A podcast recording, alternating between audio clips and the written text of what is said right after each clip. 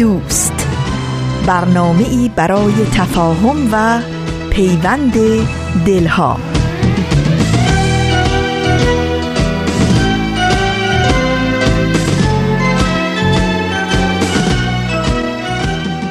با سمیمانه ترین درودها از فاصله های دور و نزدیک به یکایک شما شنوندگان عزیز رادیو پیام دوست. در هر کرانه و کناره این گیتی پهناور که با برنامه های امروز رادیو پیام دوست همراه هستید امیدواریم با دلی پر از امید و دلگرمی روز و روزگار رو سپری کنید.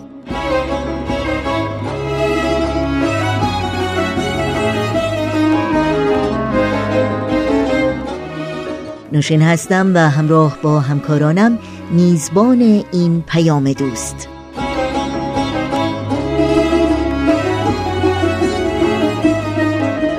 چهارشنبه اول اسفند ماه از زمستان 1397 خورشیدی برابر با بیستم ماه فوریه 2019 میلادی رو درگاه شمار ورق می‌زنیم و برنامه هایی که در پیام دوست امروز تقدیم شما می کنیم شامل زبان قصه ها گامی در مسیر صلح و خبرنگار خواهد بود که امیدواریم همراهی کنید و از شنیدن اونها لذت ببرید.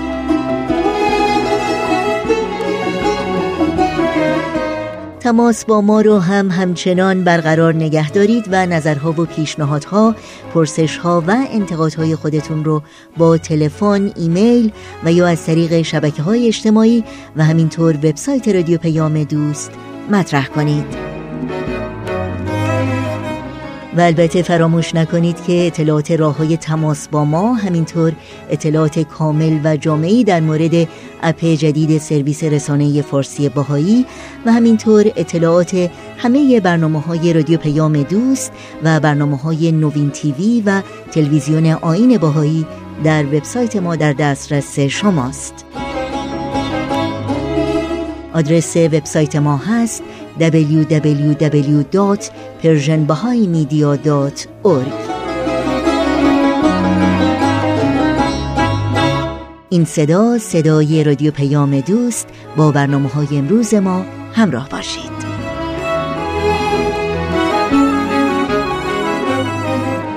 شنوندگان خوب رادیو پیام دوست برنامه های امروز را آغاز کنیم با بخش تازه‌ای از مجموعه زبان قصه ها امیدوارم از شنیدن این برنامه لذت ببرید.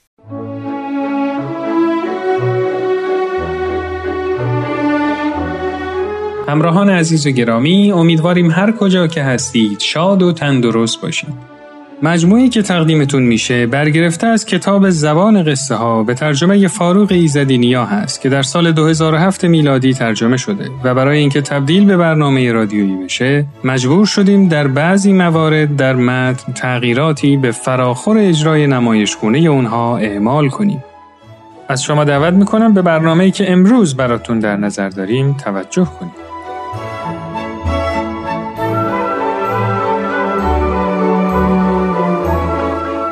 در این برنامه قصد داریم دو داستان رو برای شما روایت کنیم.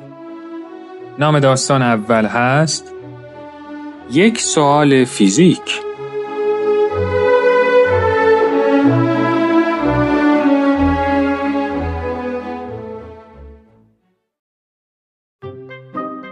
توضیح دهید که چگونه می‌توان با استفاده از یک فشار سنج ارتفاع یک آسمان خراش را اندازه گرفت.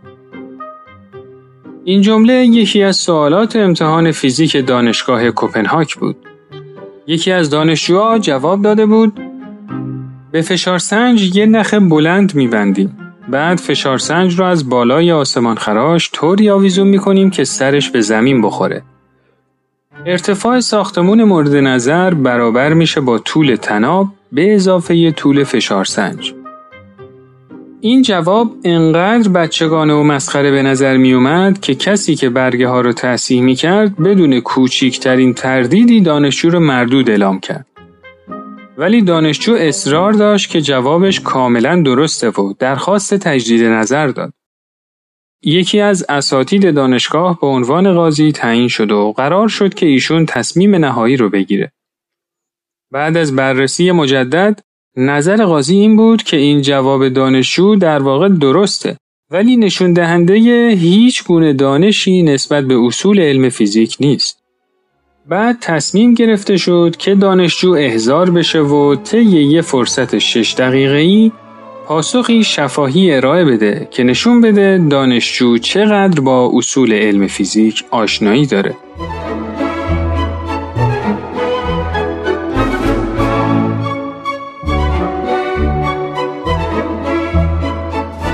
جلسه بررسی شروع شد.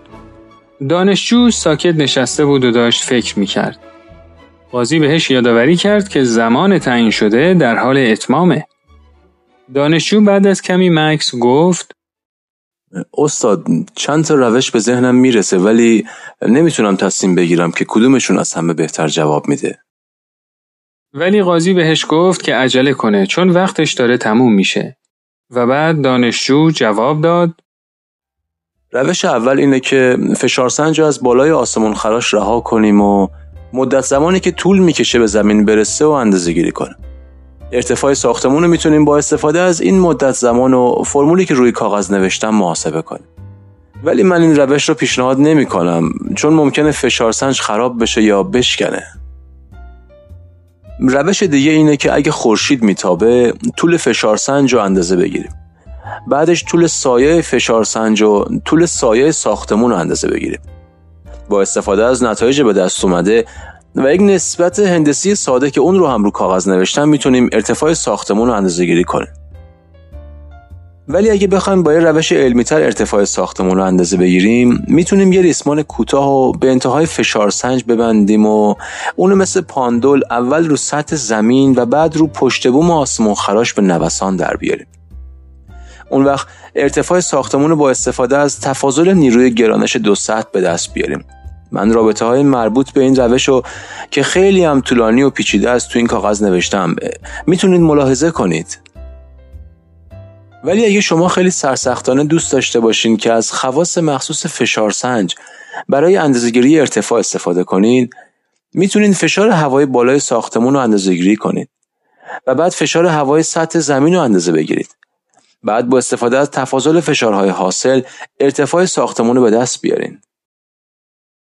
ولی بدون شک بهترین راه اینه که در خونه سرایدار آسمون خراش رو بزنیم و بهش بگیم که اگه دوست داره صاحب این فشار سنج خوشگل بشه فقط کافیه که ارتفاع آسمون خراش رو به ما بگه.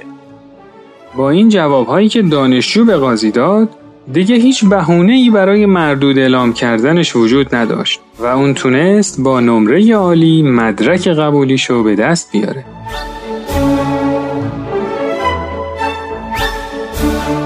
خیلی جالبه که بدونید دانشجویی که داستانش رو شنیدید نیلز بور فیزیکدان دانمارکی بود.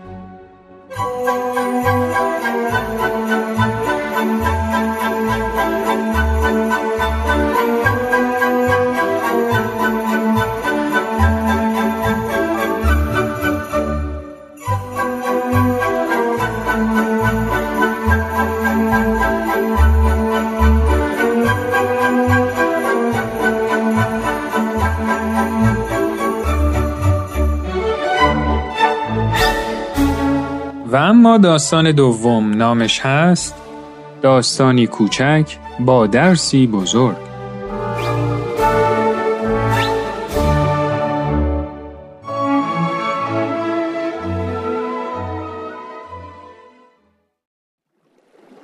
کشتی بزرگی بود که منبع درآمد یه شرکت کشتیرانی بود که چندین نفر سهامدار اون شرکت بودن. یکی از این روزا موتور کشتی خراب شد و کاملا از کار افتاد. مدیرای شرکت خیلی نگران شدن و بلافاصله تمام تعمیرکارای کشتی رو احضار کردند و ازشون خواستن که خیلی سریع ایراد موتور رو برطرف کنن. ولی با وجود تلاش های بیوقفه نتونستن عیب موتور کشتی رو پیدا کنن. خیلی از متخصصین دیگه هم دعوت شدن ولی اونا هم از فهم ایراد موتور عاجز موندن تا اینکه مسئولین شنیدن یه تعمیرکار پیر توی یه شهر دور زندگی می‌کنه که میگن خیلی تو کارش ماهره.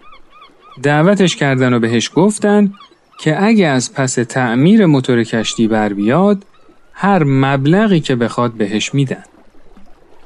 بالاخره پیرمرد رسید با کیفی پر از ابزارای جور و جور. نگاهی به موتور انداخت و از سر تا پای موتور رو بررسی کرد. تو تمام این مدت دو نفر از صاحبان کشتی رو کاراش نظارت می‌کردن. براشون جالب بود که این پیرمرد با این ابزارای قدیمی چطوری می‌خواد ایراد این کشتی قول پیکر رو برطرف کنه. پیرمرد بعد از مدت زیادی صرف وقت و بررسی و معاینه سراغ کیف ابزارش رفت و چکش کوچیکی رو از کیفش در آورد و ضربه آروم روی گوشه ای از موتور کوبید. موتور کشتی انگار که آب حیات بهش رسیده باشه از خواب بیدار شد و در کمال نظم و ترتیب شروع به کار کرد. وقتی صدای قررش موتور به گوش صاحبان کشتی رسید همگی از شدت خوشحالی هورا کشیدن و برای موفقیت تعمیر کار پیر دست زدن. حالا وقت اون رسیده بود که صاحبان کشتی به قولی که داده بودن عمل کنند. از پیرمرد خواستن که صورت حساب و براشون بفرسته. یه هفته بعد صاحبان کشتی صورت حسابی از پیرمرد دریافت کردند که تو اون مبلغ ده هزار دلار مطالبه کرده بود. همه از تعجب خشکشون زد. مگه پیرمرد تو این مدت چه کار کرده بود که بابتش از اونا ده هزار دلار می‌خواست؟ نامه ای براش نوشتن که ریز مخارج رو برای اونا بفرسته. مدتی بعد ریز مخارج به این شرح به دستشون رسید. وارد کردن ضربه چکش دو دلار. اطلاع از محل وارد کردن ضربه 9998 دلار. جمع کل 10000 دلار.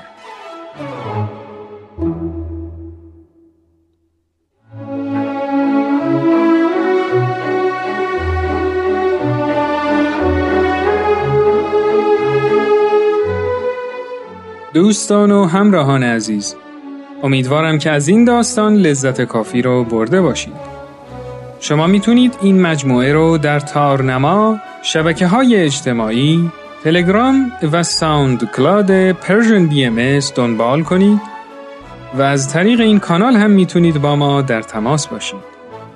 تا برنامه دیگه و داستانی دیگه روز و روزگار خوش.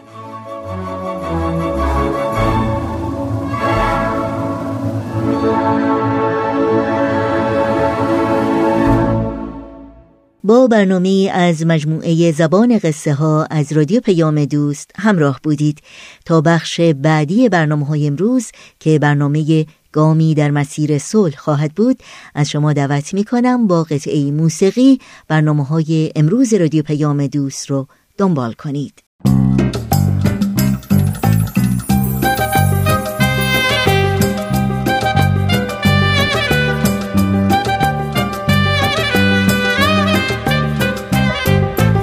یک رود و صد مسیر همین هست زندگی.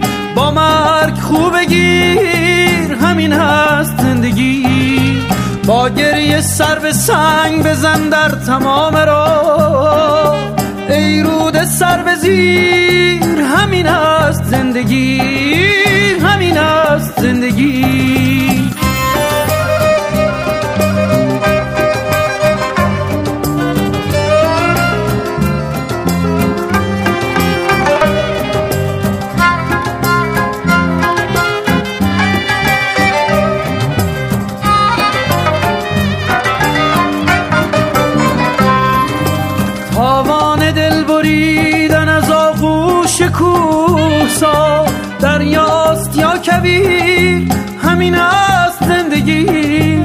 برگرد خیش پیل تنیدن به صد امید.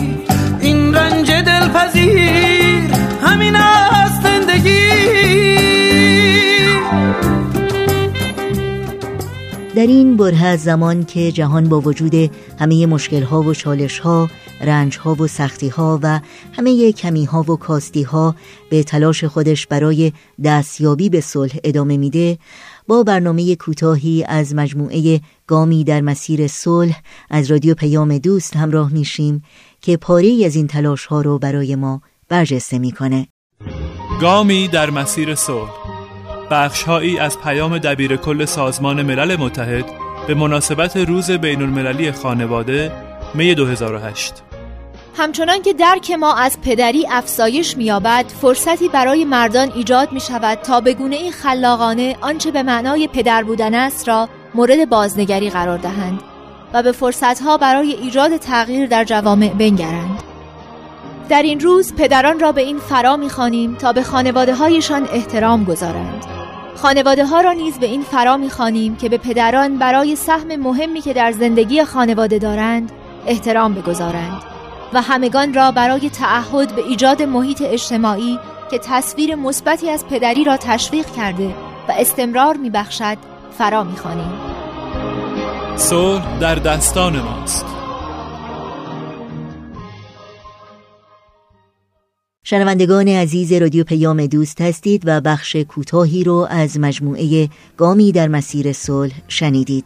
در ادامه برنامه های امروز رادیو پیام دوست شما رو به شنیدن یک اعلامیه دعوت می کنم شنوندگان عزیز به اطلاعتون برسونیم که فیلم مستند سید باب که دوبله فارسی فیلم دگیت هست. در طی روزهای متعدد یعنی از دوم تا هشتم اسفند ماه از دو تلویزیون ماهواره فارسی زبان به وقت تهران پخش خواهد شد. از تلویزیون اندیشه پنج شنبه دوم اسفند ماه ساعت 9 و سی دقیقه شب جمعه سوم اسفند ماه ساعت دوازده و سی دقیقه بعد از ظهر سهشنبه هفتم اسفند ماه ساعت ده و سی دقیقه شب و چهارشنبه هشتم اسفند ماه ساعت دوازده و سی دقیقه بعد از ظهر. از تلویزیون پارس شنبه چهارم اسفند ماه ساعت چهار و سی دقیقه بعد از ظهر. یک شنبه پنجم اسفند ماه ساعت شش و سی دقیقه بعد از ظهر. دوشنبه ششم اسفند ماه ساعت شش و سی دقیقه بعد از ظهر. و چهارشنبه هشتم اسفند ماه ساعت چهار و سی دقیقه بعد از ظهر.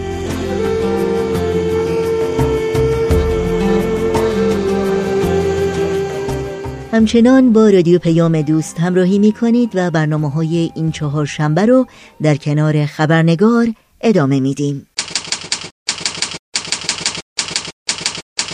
خبرنگار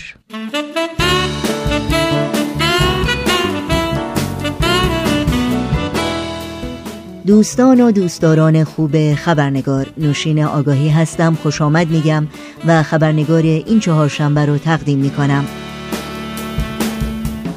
قبل از اینکه به بخش گزارش ویژه برنامه امروز بپردازیم و با میهمان خبرنگار به گفتگو بنشینیم نگاهی گذرا داشته باشیم به پاره از سرخطهای خبری در برخی از رسانه های این سو و آن سو و فراسوی ایران زمین. تداوم محرومیت آرش صادقی کنشگر مدنی محبوس در زندان رجای شهر از مراقبت های درمانی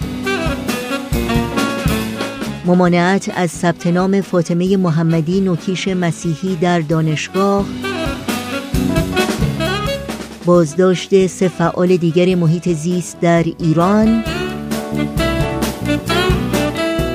و تهدید مادر اسماعیل بخشی فعال کارگری زندانی از جمله سرخطهای خبری برخی از رسانه ها در روزهای اخیر بودند.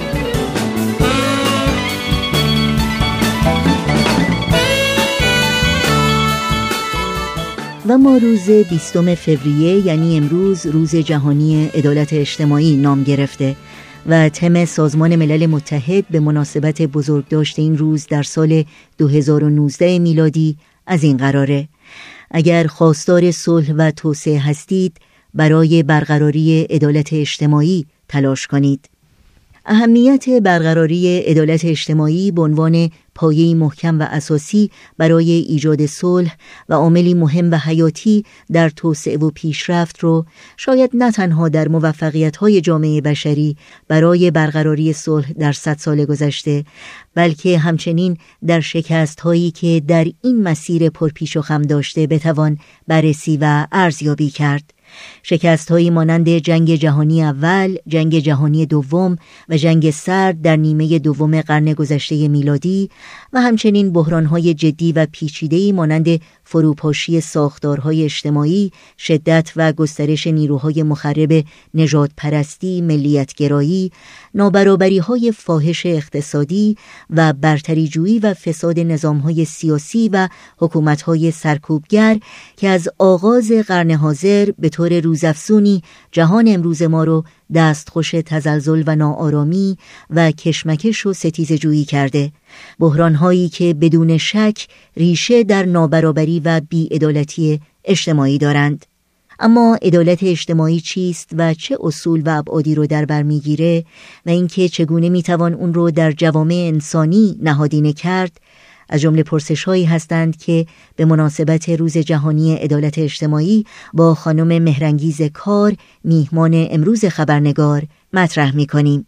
همونطور که حتما آشنایی دارید خانم مهرنگیز کار وکیل نویسنده روزنامه نگار و فعال اجتماعی هستند که سالهاست در زمینه حقوق بشر، حقوق زنان و گسترش مردم سالاری فعالیت می کنند.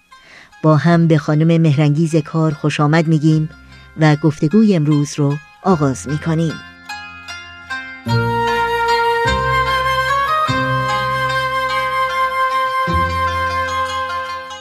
خانم مهرنگیز کار به برنامه خبرنگار بسیار خوش آمدین. واقعا خوشحالم که با شما هستیم و سپاسگزارم از اینکه دعوت ما را قبول کردین. خیلی متشکرم. من هم خوشحالم که در خدمت شما هست خواهش می‌کنم. صحبت امروز ما در مورد عدالت اجتماعی هست. قبل از اینکه وارد این بحث بشیم اگر ممکنه از شما خواهش بکنم یک تعریف کلی رو از عدالت اجتماعی برای شنوندگانمون بفرمایید که وقتی صحبت از عدالت اجتماعی می‌کنیم در حقیقت منظورمون دقیقا چی هست.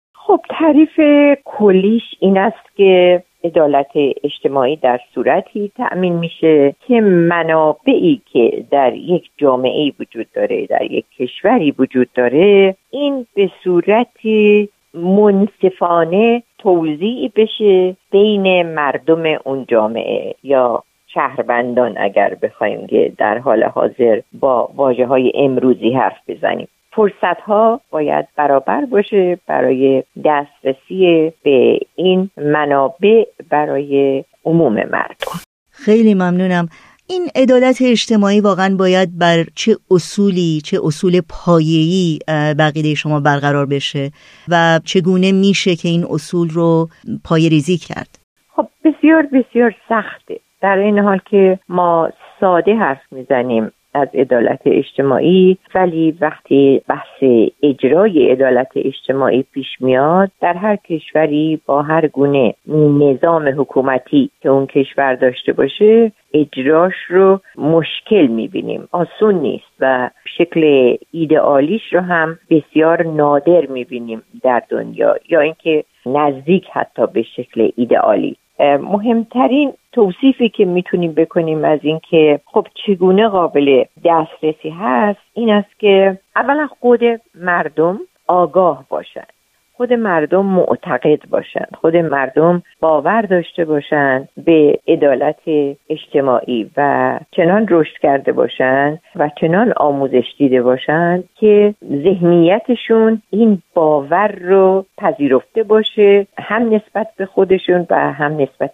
به دیگران. یعنی اگر افراد اون جامعه به این آگاهی نرسیده باشند و به این باور نرسیده باشند که شایسته داشتن عدالت اجتماعی هستند اگر که ده تا انقلابم بکنن به هر حال اون دولت و حکومتی که بعد از این انقلاب ها حاکم میشه بر اونها عدالت اجتماعی رو به عهده خودش نمی‌بینه که نه تأمینش بکنه و نه تضمینش بکنه و نه به خاطرش برنامه ریزی بکنه. بنابراین به نظر من یکی این است که اساسا مردم بدونن که عدالت اجتماعی می‌خواهند عدالت اجتماعی حقشونه و عدالت اجتماعی ابتدا باید در باور و ذهنیت خود مردم شکل گرفته باشه. اما دومیش این است که به هر حال جوامع برای اینکه نظم داشته باشند برای اینکه انضباط داشته باشند هر کدومشون یک نهادی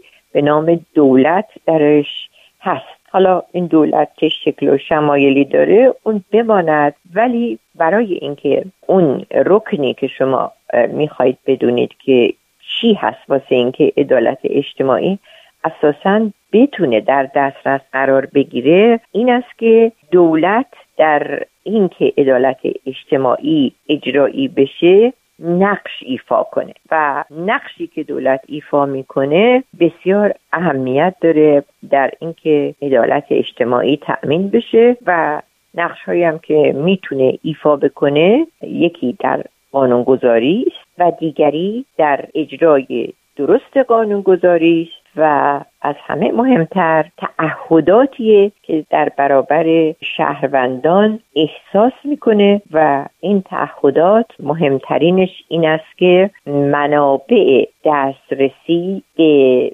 عدالت اجتماعی رو از قبیل رفاه، بهداشت، آموزش و از قبیل انواع اون امکاناتی که نیاز دارن مردم برای اینکه به شادمانی زندگی بکنن اونها رو مواظب باشه که غیر عادله توضیح نشه بین شهروندان. و خب این وظیفه و تعهد بسیار مهم و پیچیده و می‌بینیم که خب در زندگی روزانه ایرانیان مثلا که همیشه ما نسبت بهش حساسیت بیشتری داریم عدالت اجتماعی با وجود اینکه دو تا انقلاب در کمتر از یک قرن داشتیم دولت هایی که آمدن هیچ کدوم نتونستن عدالت اجتماعی رو تأمین بکنن هرچند که ادعاشو داشتن. خیلی ممنونم. شما به موضوع فرهنگ ها اشاره کردین. یکی از در حقیقت شاید بشه گفت بهانه هایی که حکومت ها به کار می‌برن اینه که اون تعریف کلی از عدالت اجتماعی که جهانی هست و در حقیقت هدف سازمان ملل هست که اشاعه بشه و توسعه داده بشه در قالب فرهنگ کشوری به خصوص یا حکومتی به خصوص تعبیر و تفسیر متفاوتی داره. آیا این اصلا قابل قبول هست که عدالت اجتماعی در قالب یک فرهنگ و یا یک اساسنامه حکومتی تعریف و قبول بشه بقیده شما؟ خب ببینید اون که شما مطرح کردید در یک عبارت کوتاه گنجانده میشه و اونم عبارت از از نسبی گرایی فرهنگی این نسبی گرایی فرهنگی رو سالهاست ما گرفتارش هستیم. و اتفاقا باید بگم که کسانی که این رو ابداعش کردن غربی بودن و ما رو گرفتار بلایی کردن که خب افتاد به زبان همه کسانی که دوست دارند یک طرفه حرف بزنند و دوست دارند پایگذار حکومت های استبدادی باشند. اینا بسیار بسیار سوء استفاده کردن از این مفهوم. نسبی گرای فرهنگی که طرفدارانش گفتم ابتداعا برخی از غربی ها بودن و بعد حالا اشاعه پیدا کرده و مثلا حکومت جمهوری اسلامی بسیار بهش استناد می‌کنه. این است که ما مثلا ضوابط جهانی حقوق بشر یا معنای دقیق و یکسان عدالت اجتماعی برای همه جوامع رو نمی‌خوایم بپذیریم و بلکه متناسب با فرهنگ جامعه خودمون نگاه می‌کنیم به متون حقوق بشری. وقتی که این باور به وجود میاد باعث میشه که حکومت دستش باز بشه و تبعیض رو که میشه گفت قاتل عدالت اجتماعی و حقوق بشر هست بهش مشروعیت بده و متون حقوق بشری و مفاهیم عدالت اجتماعی رو اساسا کنار بزنه. مثلا بگه ما حقوق بشر اسلامی داریم حقوق بشر لابد کلیمی داریم حقوق بشر مسیحی داریم حقوق بشر بودایی داریم. خلاصه متناسب با اینکه اون جامعه اکثریتش رو چه نوع باوری ایجاد می‌کنه حقوق بشر رو بیاد تعریف بکنه که تبدیل میشه به همون وضعیتی که ما چهل سال در ایران باهاش مواجه هستیم. این کاملا مخالف هر نوع عدالت اجتماعی و هر نوع حقوق بشری مثلا فرض بکنید که این تبعیض علیه زنان رو کاملا قانونیش می‌کنه. میگه به خاطر اینکه من به نسبی گرایی فرهنگی عقیده دارم. این تبعیض علیه غیر مسلمانان رو قانونی می‌کنه. این خشونت علیه غیر مسلمانان رو قانونی می‌کنه. این اساسا بهاییان رو که بزرگترین اقلیت دینی غیر مسلمان در کشور بوده و هستند با وجود این همه مشقتی که تحمل کردن در این چهل ساله اساسا شهروند تلقی نمی‌کنه. این تبعیض علیه مخالفان و منتقدان نظام حکومتی رو که میگه من اسلامی هستم تبدیل به قانون می‌کنه. و میگه که همه اینا رو اگر که بخواد پاسخگو باشه میگه خب این شرایط فرهنگی جامعه است و من متناسب با اون قانون گذاری می‌کنم. بنابراین رفع تبعیض صرف نظر از رنگ جنسیت نژاد عقیده وجدان دین قومیت اینها همه مقدماتی است که دولتی که بخواهد پاسدار عدالت اجتماعی باشه نمی‌تونه که با این همه مقررات تبعیض آمیز و نگرش تبعیض آمیز و برخورد تبعیض آمیز این مردم رو خوشحال بکنه. هرچند که ممکنه جمعی رو که باهاش همسو هستن و ازش بهره من میشن خوشحال بکنه. بنابراین بسیار بسیار مهمه که اون دولتی که بر سر کار هست باورمند به نسبی گرایی فرهنگی نباشه. حالا من نمی‌خوام چندان مثال بزنم ولی در غرب به هر حال کشورهایی داریم که سوسیالیستی هستند و این دسترسی و این توضیح رو توانستن نزدیک بکنن به ایدئال ها مثل سوئد، نروژ و از این قبیل یا اینکه سوسیالیستی هم نیستن ولی به هر حال مردمشون احساس می‌کنند که نمی‌خوام بگم کامل ولی تا حدودی دسترسی دارند. ولی کشورهایی مثل ایران یا اساسا عقیده ندارند به عدالت اجتماعی و یا متاسفانه جذب این باور نسبی گرایی فرهنگی شدن. شما به این موضوع اشاره کردین که بعضی کشورها نه در حد کامل ولی نزدیک شدن به ایدئال های عدالت اجتماعی. اگر که بخواهیم کیفیت عدالت اجتماعی در یک جامعه رو ارزیابی بکنیم به دنبال چه شاخصه های مهمی باید در اون جامعه بگردیم؟ خب خیلی مشخصات هست که ممکنه خیلی زود آدم متوجه بشه. مثلا شما فاصله فقر و ثروت و وارد یک کشوری بشین بلافاصله می‌فهمید می‌فهمین که خب چقدر اختلاف طبقاتی وجود داره. و خب این اختلاف طبقاتی حتما ناشی از این بوده که منابع به صورت برابر توضیح نشده و سهم یک بخشی از جامعه از منابع به هر دلیل. خیلی خیلی بیشتر بوده از بخش دیگه از مردم. ولی از اون گذشته ببینید مثلا همین که فرض بفرمایید من همون بهاییان رو مثال می‌زنم در ایران. نه برای اینکه شما با من مصاحبه می‌کنید بلکه تبدیل شده به یک نمونه خیلی شگفتانگیز در دنیا. همین که وقتی پرسشنامه جلوی شهروند می‌گذارن برای استخدام یا برای ورود به دانشگاه که دین تو چیه این یه نشان است. این یه نشان است که در اون جامعه آیا تبعیض دینی و مذهبی وجود داره یا وجود نداره. یا مثلا اینکه استخدام صورت گزینشی به خودش می‌گیره. به این معنی که شما باید امتحان ایدئولوژیک بدید. این گزینش فراگیره. همه زمینه ها رو در بر می‌گیره. اینجا دیگه لازم نیست که حتما باهایی هم باشین که ردتون بکنن ممکنه مسلمون دو آتیشه شیعه اسنا هم که دین رسمی ایران هست باشید ولی بعدا معلوم بشه که مثلا در تحقیقات محلی که اینا داشتن شما یا خواهرتون یا بالاخره یه قوم که رفت آمد داره با شما حجابش رو رعایت نمی‌کنه. پس بنابراین نظام گزینش اگر در یه جامعه ای به این وضوح وجود داشته باشه خب ما نمی‌تونیم بگیم این جامعه جامعه است که درش عدالت اجتماعی مراعات میشه. در همین آمریکا که ما هستیم هرچند که گفته میشه که نزدیک شده به عدالت اجتماعی و زواهرم در جاهایی که ما هستیم و ما رفت آمد داریم نشون میده. ولی خب در یک حدی نمی‌تونیم بگیم که موفق بوده. برای اینکه اینجا بحث نژادی تاریخش رو به وجود آورده و هرچند از این بحث عبور کرده.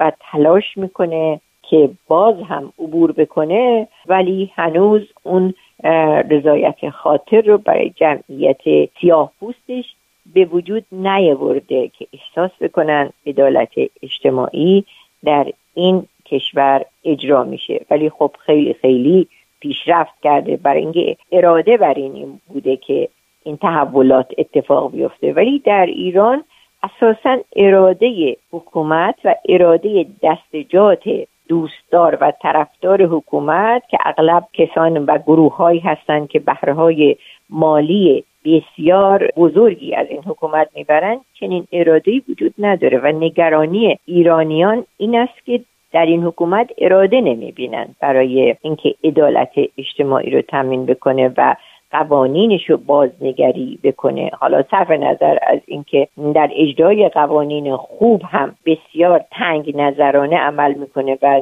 قوانین خوب رو کمتر به اجرا می‌ذاره ولی مثلا نیاز داره که با توجه به اعلامیه جهانی حقوق بشر با توجه به مفهوم امروزی عدالت اجتماعی مفهوم همین امروز عدالت اجتماعی قوانین کشور رو بازنگری بکنه و بتواند که قوانین رو کاملا متناسب بکنه با خواسته های مردم و با اعلامیه جهانی حقوق بشر و با خواست سازمان ملل متحد که می‌دونیم که سندی رو هم به نام عدالت اجتماعی تنظیم کرده تدوین کرده و از اعضایش خواسته که عدالت اجتماعی رو به طور وسیع و به عنوان توضیع منصفانه ثمرهای رشد اقتصادی فهم کنند. خب این بسیار سخته برای حاکمانی که اساسا از فهم یک چنین موضوعی عاجز هستند. من اینجا اجازه بدید فقط ادامه بدم که نمیشه عدالت اجتماعی و مبانی حقوق بشر در کشوری بگن که اجرایی شده بدون اینکه بحث آزادی ها مطرح بشه و بدون اینکه مردم احساس آزادی بکنن در اون آزادی های اساسی. اون حکومتی که سلب می‌کنه آزادی ها رو البته قادر هم نیست که عدالت اجتماعی رو تأمین بکنه بر مردم. آخرین سال من در مورد مسئولیت شهروندی هست نسبت به عدالت اجتماعی. شما اشاره کردین که وظیفه هر شهروندی هست که آگاهی داشته باشه. از اینکه اصلا عدالت اجتماعی چی هست؟ در حقیقت چه ابعاد دیگری داره این مسئولیت شهروندی نسبت به عدالت اجتماعی؟ هم به طور فردی و هم به طور گروهی. ببینین مسئولیت شخصی رو هیچ وقت نمیشه حذفش کرد و همه چیز رو در یک جامعه به گردن حکومت ناکارآمد انداخت. شهروندان مسئولیت شخصی دارن هم در قبال یک حکومتی دارن که مراعات نمی‌کنه عدالت اجتماعی رو و هم در برابر مردم دارن. یعنی اون آموزش که من در اول بحثم گفتم کمک می‌کنه که شهروند نه فقط مطلع باشه و باورمند باشه به اینکه باید عدالت اجتماعی تأمین بشه تا اون بتونه لذت ببره از زندگی بلکه باید متقاعد هم باشه به اینکه شهروندان دیگر با هر نوع نژاد با هر نوع دین آین و قومیت باید حتما از چنین حقی بهرهمند باشد. نمی‌تونه بگه که مثلا عدالت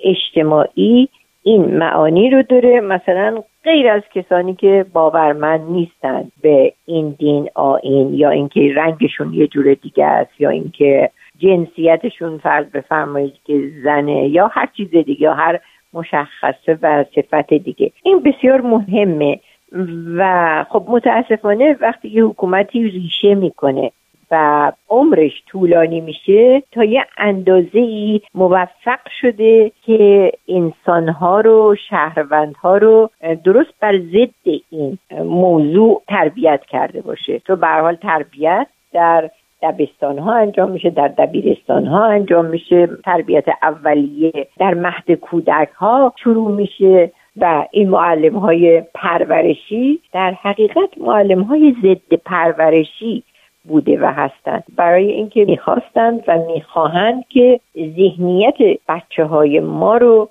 شکل بدن به صورتی که این ذهنیت هیچ وقت نزدیک نشه به ذهنیت آزادی خواهی و به ذهنیت مطالباتی برای عدالت اجتماعی. بنابراین تربیت شهروند خیلی مهمه و نمی‌تونیم فکر کنیم که شهروند بتونه مثلا از سه سالگی که میره مهد کودک خودش خودش رو تربیت کنه.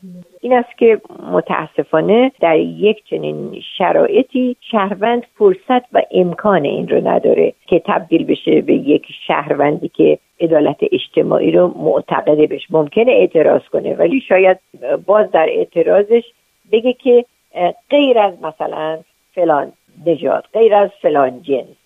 این غیر از یا مشروط تمام پایه های بحث ما رو به هم میریزه. این است که تربیت شهروند مهمه ولی مسئولیت شخصی رو هیچ وقت نباید منکرش شد. و هر آدمی در هر نظام حکومتی باید به هر حال بعد از همه این سمهایی که از طرف حکومت استبدادی یا ایدئولوژیک میریزن توی باورهاش باید خودش رو یک جایی تغییر بده و بیاد بیاره که در برابر این همه فقر و بدبختی و تبعیضی که در اون جامعه وجود داره شخص خودش هم مسئولیت داره و اگر دستش به جایی نمی‌رسه دست کم در محیط اطراف خودش اون قوانین تبعیض رو بشکنه و نسبت به کسانی که صورت دیگری فکر می‌کنن باور دیگری دارن جنسیت دیگری دارن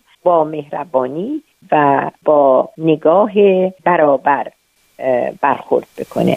خیلی ممنونم خانم مهرنگیز کار از اینکه وقتتون رو به ما دادید و از اینکه اندیشه ها و تجربه های با ارزشتون رو با ما و شنوندگانمون شریک شدین. بی نهایت سپاس گذارم بنده هم خیلی متشکرم از دعوت شما. آهای خبردار مستی آشیار. خوابی یا بیدار؟ خوابی یا بیدار؟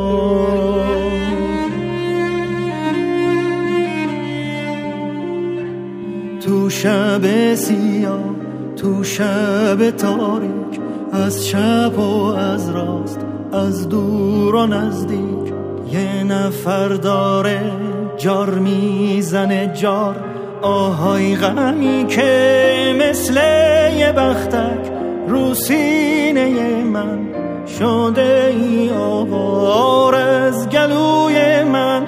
دستاتو بردار دستاتو بردار از گلوی من از گلوی من. دستاتو بردار.